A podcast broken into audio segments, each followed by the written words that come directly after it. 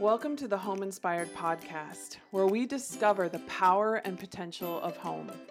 Journey with a community of kingdom minded moms as we look at the micronation of home and the world changing possibilities within our own four walls. All right, we are back on the Home Inspired Podcast, and I have my friend Becky Elder here, who is um, quite a pillar in the Wichita area. She's been here for a long time. My whole life. and um, she and her family, now tell me if I'm wrong about this, but you and your family have established Elderslie Farm. Is that correct? Correct. Okay. Which is kind of this, I, will just describe it as like a vortex of um, culture and communication and um, kingdom that I find um, extremely refreshing, and I know a lot of people have, um, and hospitality and innovation and all of these things. It's quite an experience if you haven't experienced it before. But um, Becky is the matriarch of this of this amazing family, and so she has quite some fruit when it comes to discipling her children and her family. And I am I feel really grateful and honored that she's here. So thank you for being here. Well, I'm delighted. Uh, I love to tell stories, and I think that's probably the the best way to get at it. You you mentioned Elderslie, but long before Elderslie, there was the family on both my mother and my father's side that were uh, in Sedgwick County and Reno County, and they have their stories about being Scot Irish and being German Mennonite. Mm-hmm. And so I extend back quite a ways mm. in this territory mm-hmm. and have an incredibly strong sense of my identity because we have been able to keep our place. Mm. And I can go visit the graves and I can uh, touch the old houses and I can walk on the same paths that they did literally. Wow. And I think that's been an incredible privilege mm. in a time when mobility is valued and place or keeping your place is more difficult. Uh, I have been given that great gift mm. of uh, it's it's what the the um, Benedictines require of themselves. The allegiances uh, are not only to um, prayer and fasting and celibacy, but to staying put. Mm. If you mm. study the Benedictine uh, monks and the the the order of Saint Benedict, you find that that is one of their rules. You have to stay put. Wow! And so, uh, like a tall tree, uh, we are here. Yeah. I have been here. Um, uh, and all those things, it's been so odd recently that uh, all those things that we're talking about right now in terms of discipling children become so much more easily done when you're button boxes full. I mean, I don't have to go very far to show them exactly who they are, and we we made sure that we did. Yeah. Uh, my um, my mother uh, was very intentional about these things, and she taught me to be very intentional about mm. these things, and I have made it my practice to be shepherding still 40 year old children mm-hmm. that are raising grandchildren mm-hmm. to be very deliberate about mm-hmm. these things. Um, and so Elderslie is my chapter in the story. Uh, my husband and I met at a small Episcopal college in uh, Sewanee, Tennessee, the University of the South. Uh, and we found our way back here to work with our family business. And uh, my husband was very much rural. He was very much, uh, he had been raised on a mountaintop in Tennessee. And so it was uh, just like him to find a, uh, an, a piece of property that was on the last paved road in Sedgwick County. uh, 3501 East, 101st Street North. I couldn't believe we were going that far north. I wanted to be next to mother with two small children, and uh, I didn't have a washing machine, and we were still in cloth diapers at that time. Oh, so yeah. Oh, all those things uh, would have put me in town, but he put me on a 40 acre lot in uh, in northern Sedgwick County, and it became Elderslie. Wow. And the story is pretty common uh, in many, many ways. We just uh, bought a place that was totally substandard and we started working. And over time, uh, six more children were accumulated five by birth and one by adoption. And they were born in the home and they were uh, educated in that home, in that house.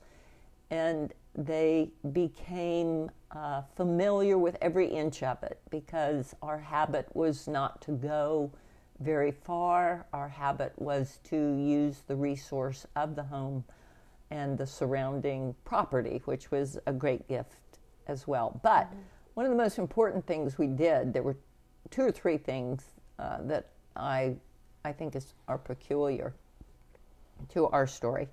Um, we homeschooled at the very, very beginning uh, when things were still very illegal, uh, but not. They Not weren't popular. not popular. Uh, it was it was actually uh, a, a lot of testing of the waters uh, at the very beginning in the nineteen the early nineteen and the same for home birth. Uh, mm-hmm. there was a lot of testing of the territory in terms of parental rights. Mm-hmm. So we were we were doing that rather unconsciously and finding ourselves involved in some of those maelstroms, and and mm-hmm. the children observed that as Yeah. well. They they became acutely aware.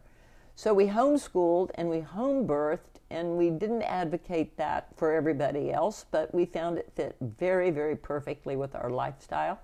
And then my husband is very much an equestrian. Philip is his name, and it means lover of horses, and that's what we did. Yeah. We taught them all to ride. We got involved with pony clubs and saddle clubs, and we did long distance trips together. And it was, it was instead of soccer, instead of you know, instead of baseball, instead of all the things that they might have done sports wise, we chose this. It was like camping with your horse, and so we found ourselves from uh, the oldest boy, who's now 40, uh, down to the youngest one, who's now 22. Uh, we were all together for a long time in a camper and with a, with a horse trailer. So those three things kept us at Together. Yeah. as a family. Becky, what what um, was it that inspired you to homeschool? Like at that time? Oh, it's a great story. Absolutely great story. uh, my sister in law, Nancy, uh, who thinks she's uh, the most, uh, uh, she thinks she's the quietest, most unobtrusive person in the whole world, and she has nothing to offer. And she married my brother. They were in California. They were. She was one of the first paralegals, and. Uh, she was practicing in his law office, and they met and married and came home. And uh, of course, we were famous friends. I didn't have a sister, so she was my sister. And one night we were coming home uh, very late from Oklahoma, and we listened to uh, James Dobson's uh, program, and there was a man on it named Raymond Moore. And if you go back, back, back, he is the renaissance uh, of home education because home education, like home birth, was the way things were done Right. uh, forever. Right. And so Raymond Moore, Washougal, Wisconsin, is talking to James Dobson late at night. It's raining. Nancy's driving.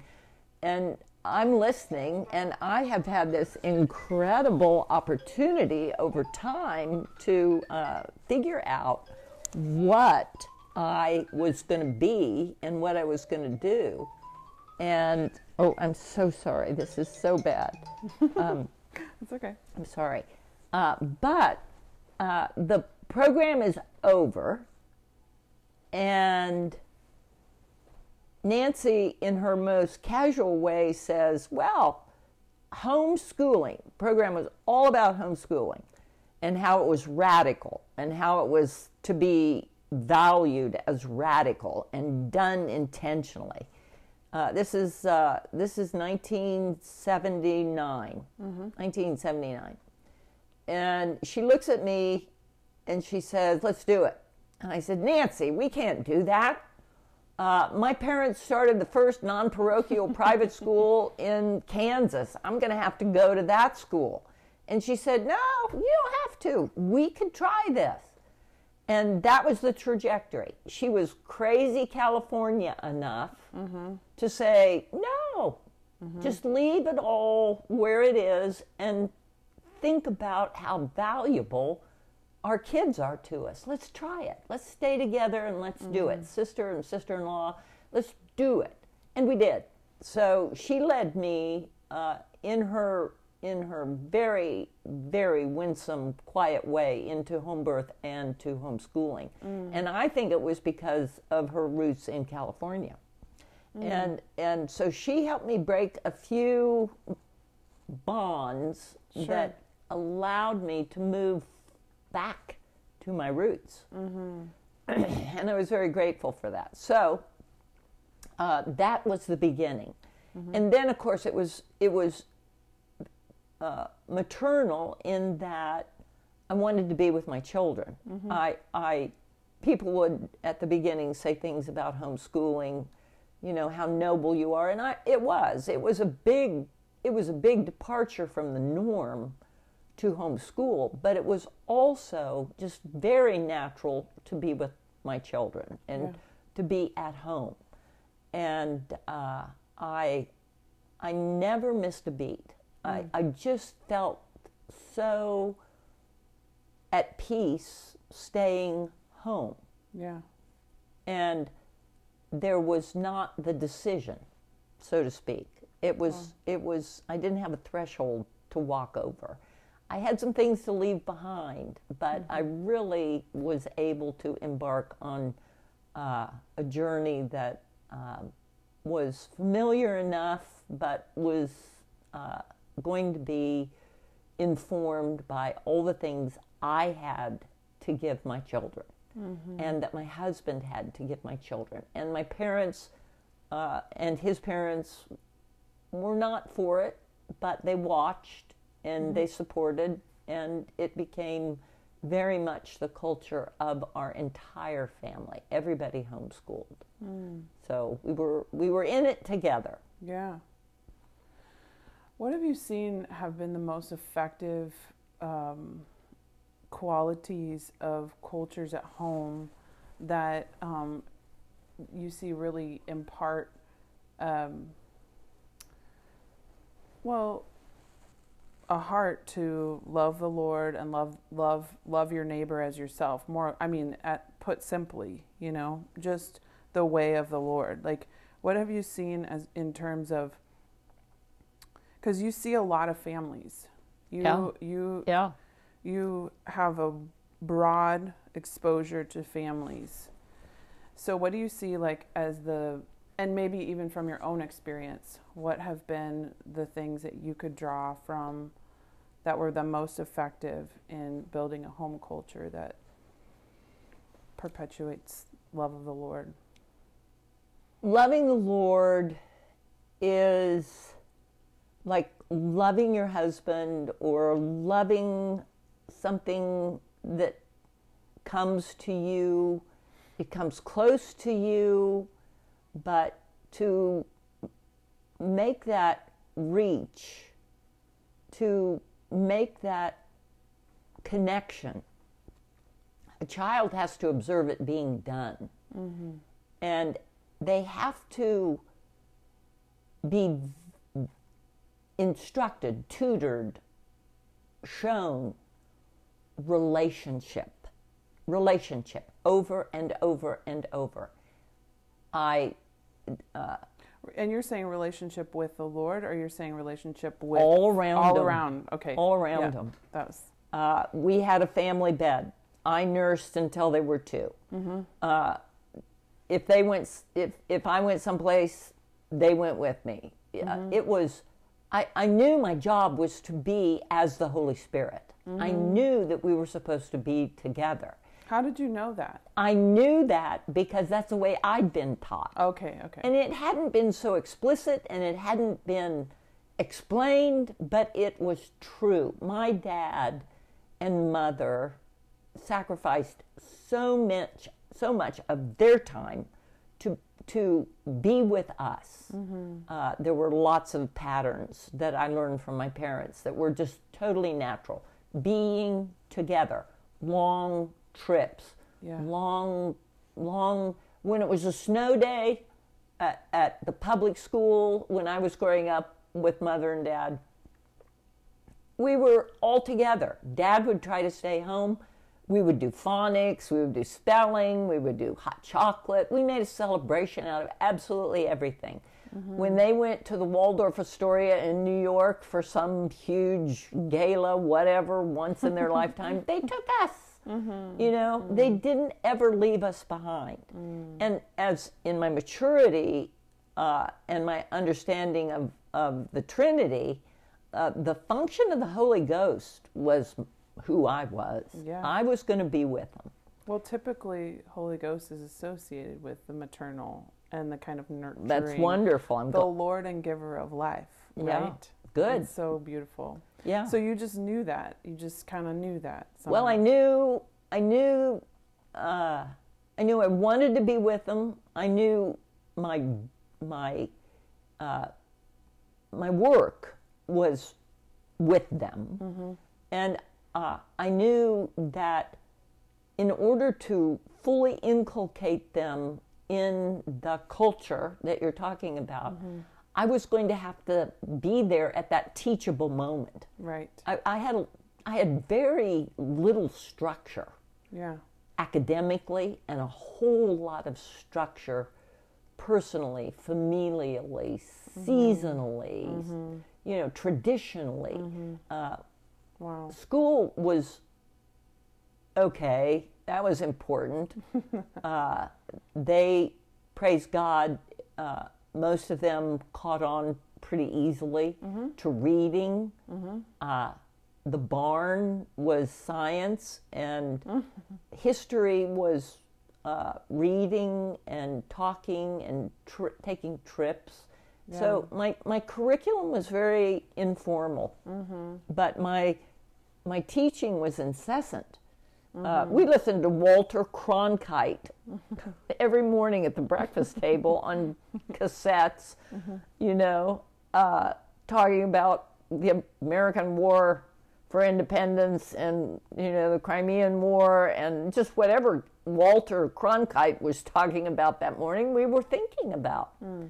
And so those things were uh, patterns that were yeah. part of the day as opposed to curriculums that we bought and uh, worked at. Uh, yeah. It was it was epic. Yeah. I, I felt very unconstrained. And a lot of people said, well, you're, you know, you're not preparing them.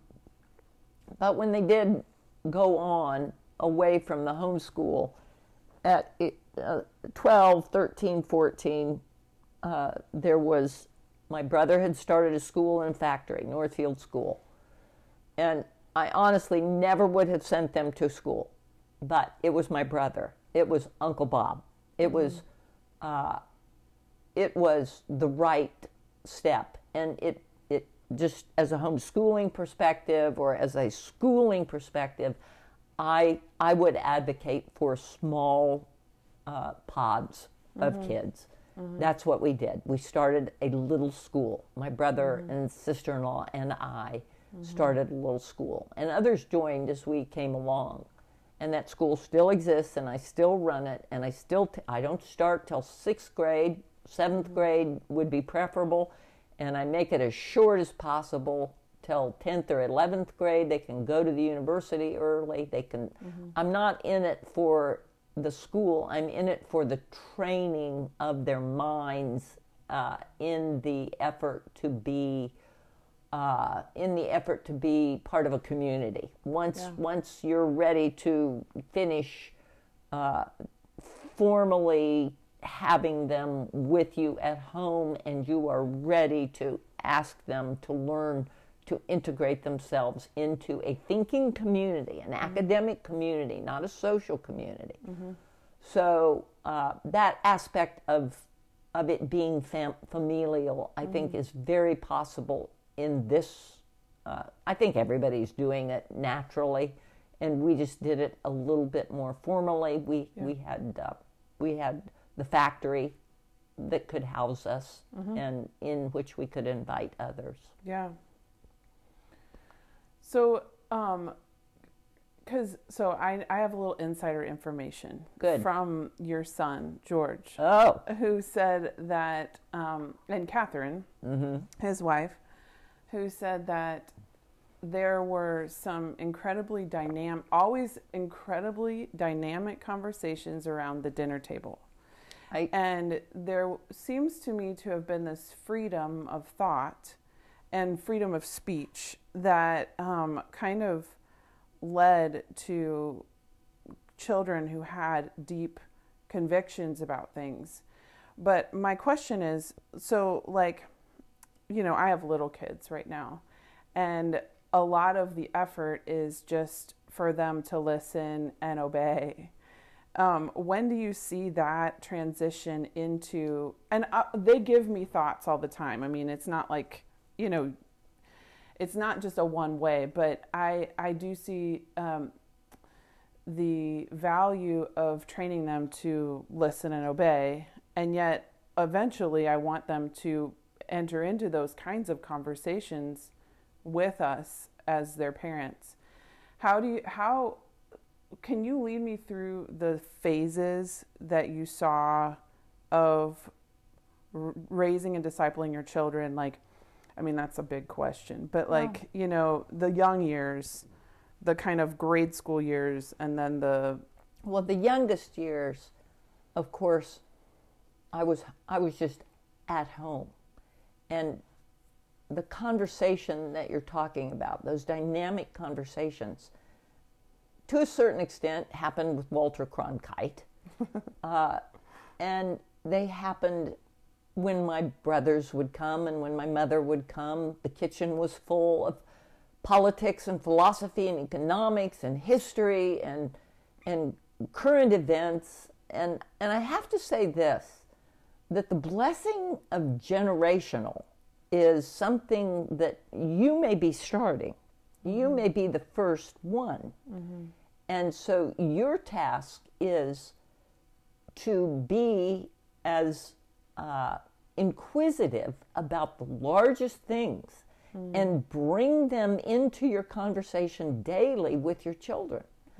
Uh, I have watched my own children as they have discipled and educated their children take the dinner table uh, platform very seriously every night. What Yeah. did you do today? What did you think today? Who who did you meet today? And then when when the older when the parents talk, well, I read a book. I I had a I had a new perspective. I gained, you know, it has to start somewhere. This this large this large world has to come into ours daily and safely and uh, but clearly y- you're part of a very big uh, uh, drama and god has purposed this drama and the the beginning of this drama is something we read in the bible but the working out of this drama is in time and thought and people so bring and and I know, I know you do this intentionally. Bring interesting people to your home. Bring conversation. Bring them to the conversations. I hate to tell you that I drug them places they didn't know they were going.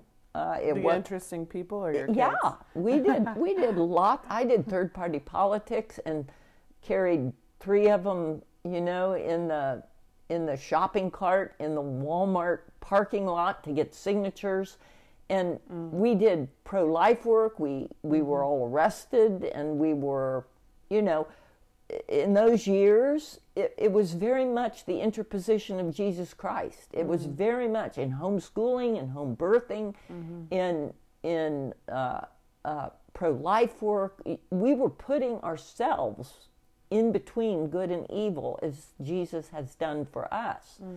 And to the extent that your children see that and understand it, they must not become militant. They must become profound. Mm-hmm. The militant, good. the militancy is the act of indoctrination. The profoundness is the act of enculturation. Yes. Wow, you could just stop right there. That's huge, Yeah. especially right now. Yeah, it's huge. Especially right now. Yeah, because of the tribalism and the i mean really the indoctr it's so easy to be indoctrinated right now yeah, and it's so hard in many ways to be profound and it really is because you that requires a pushing away that i don't know that we even know that we need yeah. Well, I don't know. Uh, I don't know what fear distorts until it's distorted. But I do know that the genius of Christ is uh, his his beckoning, his questioning, his beckoning questioning. Come into this conversation with me, and together we will we will present, and together we will uh, discover, and together we will. This is that relationship part of it. We will grow stronger, more capable. Stick with me. Don't go away. That's how you become profound. It's not cling to me and and uh, huddle in a corner with me. No. It is let's let's confront this and let's ask as many questions. This uh, last couple weeks, in between Christmas holiday and and New Year's, we have been rather dormant at our house. My husband and I have been by ourselves because we had our Christmas early with all the children. All 30 of us were together, and it was wonderful. Uh, but uh, I, I went back and listened to uh, Travels with Charley by John Steinbeck. I hadn't read it since I was in college. Mm-hmm. But the observation uh, that is done in that kind of odyssey mm-hmm. is how I think one should look at life with children. Mm-hmm. We're on this trip together. And what do you see and what do I see and what are your schema? What what can you bring to the conversation about this? And what do they know? And and what can you teach in that teachable moment? But make sure your orientation is never towards what uh, Susan's uh, oh Susan Schaeffer Macaulay uh, had such a, a fabulous experience, you know, with her parents in the L'Abri uh, years. And then she came forward and introduced all of us to Charlotte Mason. And Charlotte Mason had a an aversion to what she called twaddle. Don't they're plastic toys. Don't do it. Intellectually, you know, entertainment, don't do it. Uh, take them towards the deep water, Uh, but in your arms. Yeah, so good. It makes me think of that verse uh, if you continue in my word, Mm. then you are my disciples, and you will know the truth, and the truth will set you free. Yeah, continue. Continue in my word. Yeah. Because it is that journey, right? And it's revisiting things in varying levels of maturity and throughout the years, layer upon layer. I think that's what's so beautiful about like the Hebrew tradition is that there's just these layers, you know, I mean, these like gorgeous symbolic layers upon layers. like a geology, like Yeah. like, like a, a, a rock. Yeah, like you learn the basic story, but then oh, there's so much more. You Yeah. Know? So can you tell me how you just even practically how you engaged with the scriptures as a mm-hmm. mother? Um, you know, in the early years, in the middle years, and yeah. I uh, I came to uh, my own understanding of the faith uh, very eclectically, very eclectically. My parents were in many different denominations, and and I uh, went to an Episcopal school, and then my husband and I were in the middle of nowhere with the very Pentecostal people, and we worshiped anywhere. Mm-hmm. We worshiped everywhere. So engaging the scriptures was again engaging people. I had a thorough working knowledge of the scripture. Mm-hmm. I had read scripture. I'd read it as literature. I'd read, read it as history. I'd, I'd read it as as theology. So that that work had been done to me and by me Before you became a mom. before I became a mom. Okay. Okay. And when I was carrying the first child, I became uh, acutely aware of the kingdom. The Mm-hmm. kingdom became clear to me. And how did you? How did that happen? Because that's early. Well, very, very specifically, uh, I was introduced to postmillennial eschatology through a bunch of guys down in Tyler, Texas, and they were renegades of a sort. Uh, they produced an influence that became known as the Federal Vision, and all those things were they were bus stops. They, they weren't things that I became allied with or or right. identified with, but they were thinking people.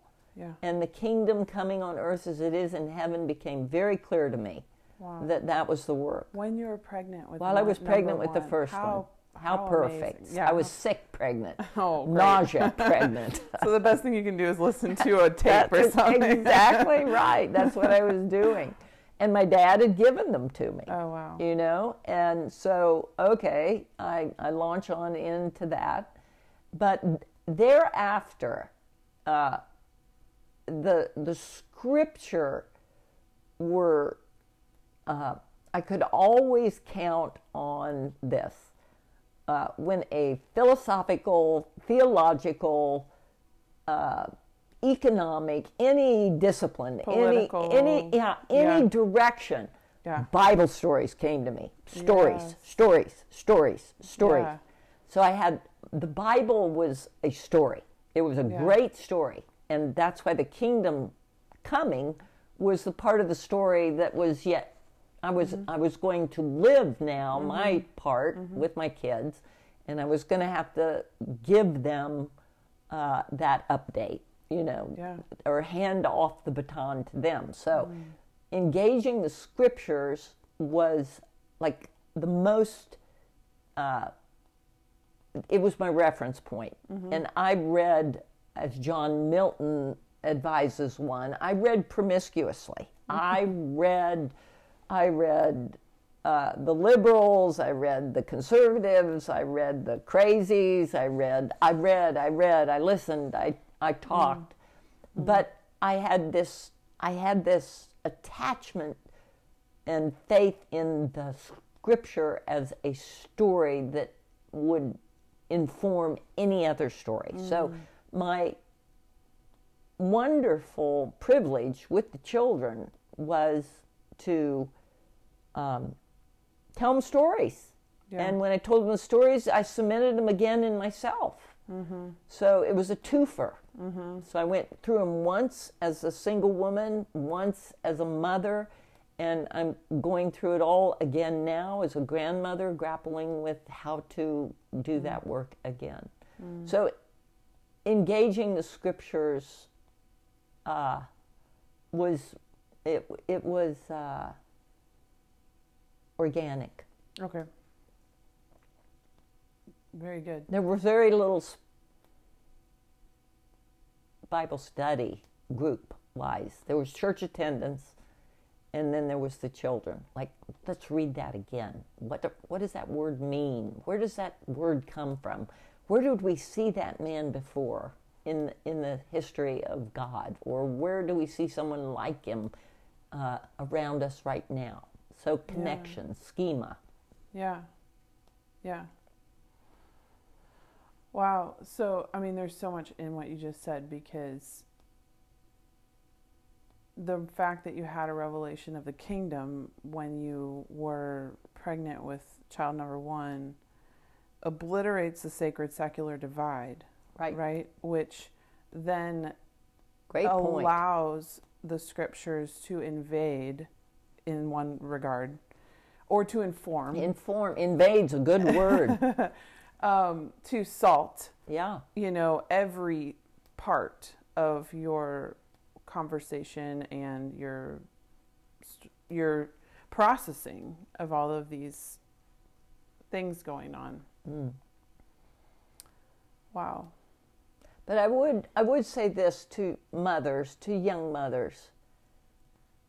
I I think that you uh, you you need to always consider your energy level, uh, and you always need to prioritize the home itself, and I mean the place in which you live.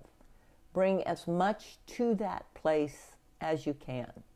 Go away from it as infrequently as you have to. Uh, in our family now, we have, you know, the daughters in laws have made uh, decisions with our sons to go to school and not stay at home per se, although they are marvelous mothers and their intentionality is is immense. But I think a fatigue creeps in, sure and I think that a loss around the edges where it should stay very, very sharp uh, sets in. And because there were there were eight of them, it's hard to get around to help them as Yeah. I should. And I feel like there's an impoverishment in me now. Uh, I my mother helped me a great deal, uh, and there was only one of me, so I've kind of I've kind of uh, stepped on my own toes there with a whole bunch of them. but I I uh, I have a, a text thread. Yeah. You know, I Yeah. use my technology sparingly, but you know, intentionally, and we have this glorious uh, communication all day long amongst the the family, and and it has it has been a kind of tying together that mother my mother never would have that's had. neat Yeah, it is. It's That's been neat. it's been very joyful. That's very awesome. joyful. So I, it doesn't seem to me like this was a super big part of your story, but I'm wondering if you've seen people battle this, or if you, or if you in fact did battle it. But a lot of my story is kind of um, pushing back from the narrative of what I'm, I like. I'm getting a little choked up because I could have missed it, you know, Mm. Yeah, like really missed it. yeah. and these years are so precious. Oof. I've gotten to spend so much time with my little three year old and invest in her and delight in her and learn her and, you know, all of it. And it's a sacrifice on one hand, but it's also just a joy because I get to watch her flourish.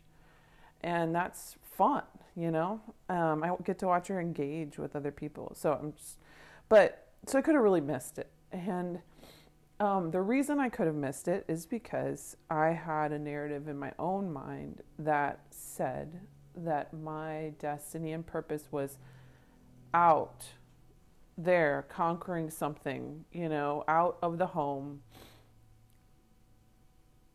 out of the realm of family, doing something big for the world, you know.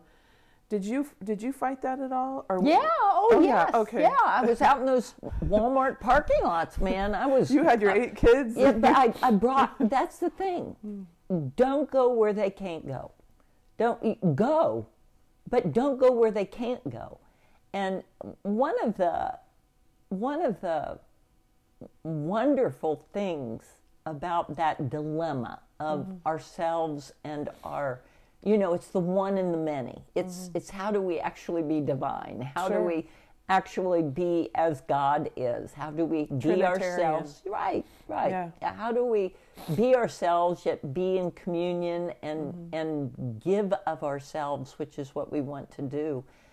Uh, it is it is so easy to go into any place and any conversation with intentionality to say, What do you think? You know, to immediately, whenever you meet a person, who are you? What do you do? To take it deeper. And that becomes the that becomes the fulfillment of that drive that you're talking out uh, you're talking about to be significant and relevant. And you do it in this winsome way of i want to know you whoever this is that's immediately with me. Philip was always my husband was always so wonderful about bringing people home. Uh, you know the the the and the, and the conversation uh, that would ensue in a home over a meal with the children there. I felt like I was doing my service to the communion of saints or the community at large by having them in my home and being purposeful about our conversation and not letting it descend into, uh, you know, maybe. Twaddle. Right, twaddle. Adult twaddle. yeah. Yeah. You know, uh, yeah. wow. That's really neat. That is really that is really neat because i find for me that even these interviews are a form of that for uh, of expression and um, me being me and um, serving the community at large through these interviews because i get to know people and i get to draw them out and that's really fun And I do. I will say this: that uh, here at the the the end, and you at the beginning, your times are different than my times were. This is important. What you are doing, taking things in this way, a podcast, an interview, uh, it's more needed. Uh, the familial ties which so nourished me have been stretched by our by our the encroachment of our uh, of our world. I, I, I, you are at a disadvantage, and this accommodation is very helpful and very good. So I don't see it as selfish or or self-expression. I see it as your way of uh, a dinner table. yeah that is it is Yeah, it's very it's very important. Thank you. Thank you. Well, is there anything else that you would like to share that Well, to young mothers, to mothers all the way around, uh, that child, oh, that child is perfect. Perfectly horrible, perfectly dirty, perfectly, you know, hungry, perfectly crazy, perfectly, perfectly. Uh, but I I live next door to a family that could not have children, and they have adopted three cocaine addicted children and the bruising and the the bleeding and the difficulty that that family goes through next door to me as I hold it up against my own mine is so insignificant. Their tenacity their willingness their yieldedness uh, is something I cheer for. Uh, and it's part of that thing about the times. You're in more obvious difficulty, and you must hang on as the open hand. You don't grip and and uh, choke and squeeze your hand is open to receive what God will give you and to move through it with Him. But uh, be assured that He will help, He is constant, He will amaze, and in the difficulties, expect the best. Expect mm. it. It's it's so hard to rise up when you your burden is your burden. It's easier to rise up when your burden is your child's burden. Mm. If it were my problem, I probably wouldn't surmount it. But the way a parent loves a child is the way Jesus loves us. It's the way the kingdom comes. It's the little child. Let the burden be that joyful one that we will respond to of my child needs today. This is what mm-hmm. he needs, and let's do it today. Mm-hmm. So focus focus on God's help and that connection through you to the child to bring them into the kingdom, to bring them along on the journey Yeah. of the kingdom coming. Yeah. Uh, and I, I, it's not glib at all to say, look forward uh, to beauty. Look forward. At my point now, oh, I look back and I think, whoa, we slogged through a lot of stuff. And I'm so glad we're together. I love my husband desperately. I loved him happily for many, many years, but now it's like, okay, I know why they said don't give up. we have not, and we we together as a couple are enjoying and reaping the benefits of all that difficulty mm. of just saying, okay, it's hard, yeah, it's mm. ugly, it's exhausting. Uh, let's stop, let's rest, let's rejoice, let's, and then we'll go on again. But Yeah. don't give up. That's good. Yeah, don't give up. Well, thank you, Becky. Thank you. You're so awesome. Thank you so much for joining us today. Please check out our website at homeinspired.org for more resources. And if you want to connect with me in person, email me at naomi at homeinspired.org. Thanks again.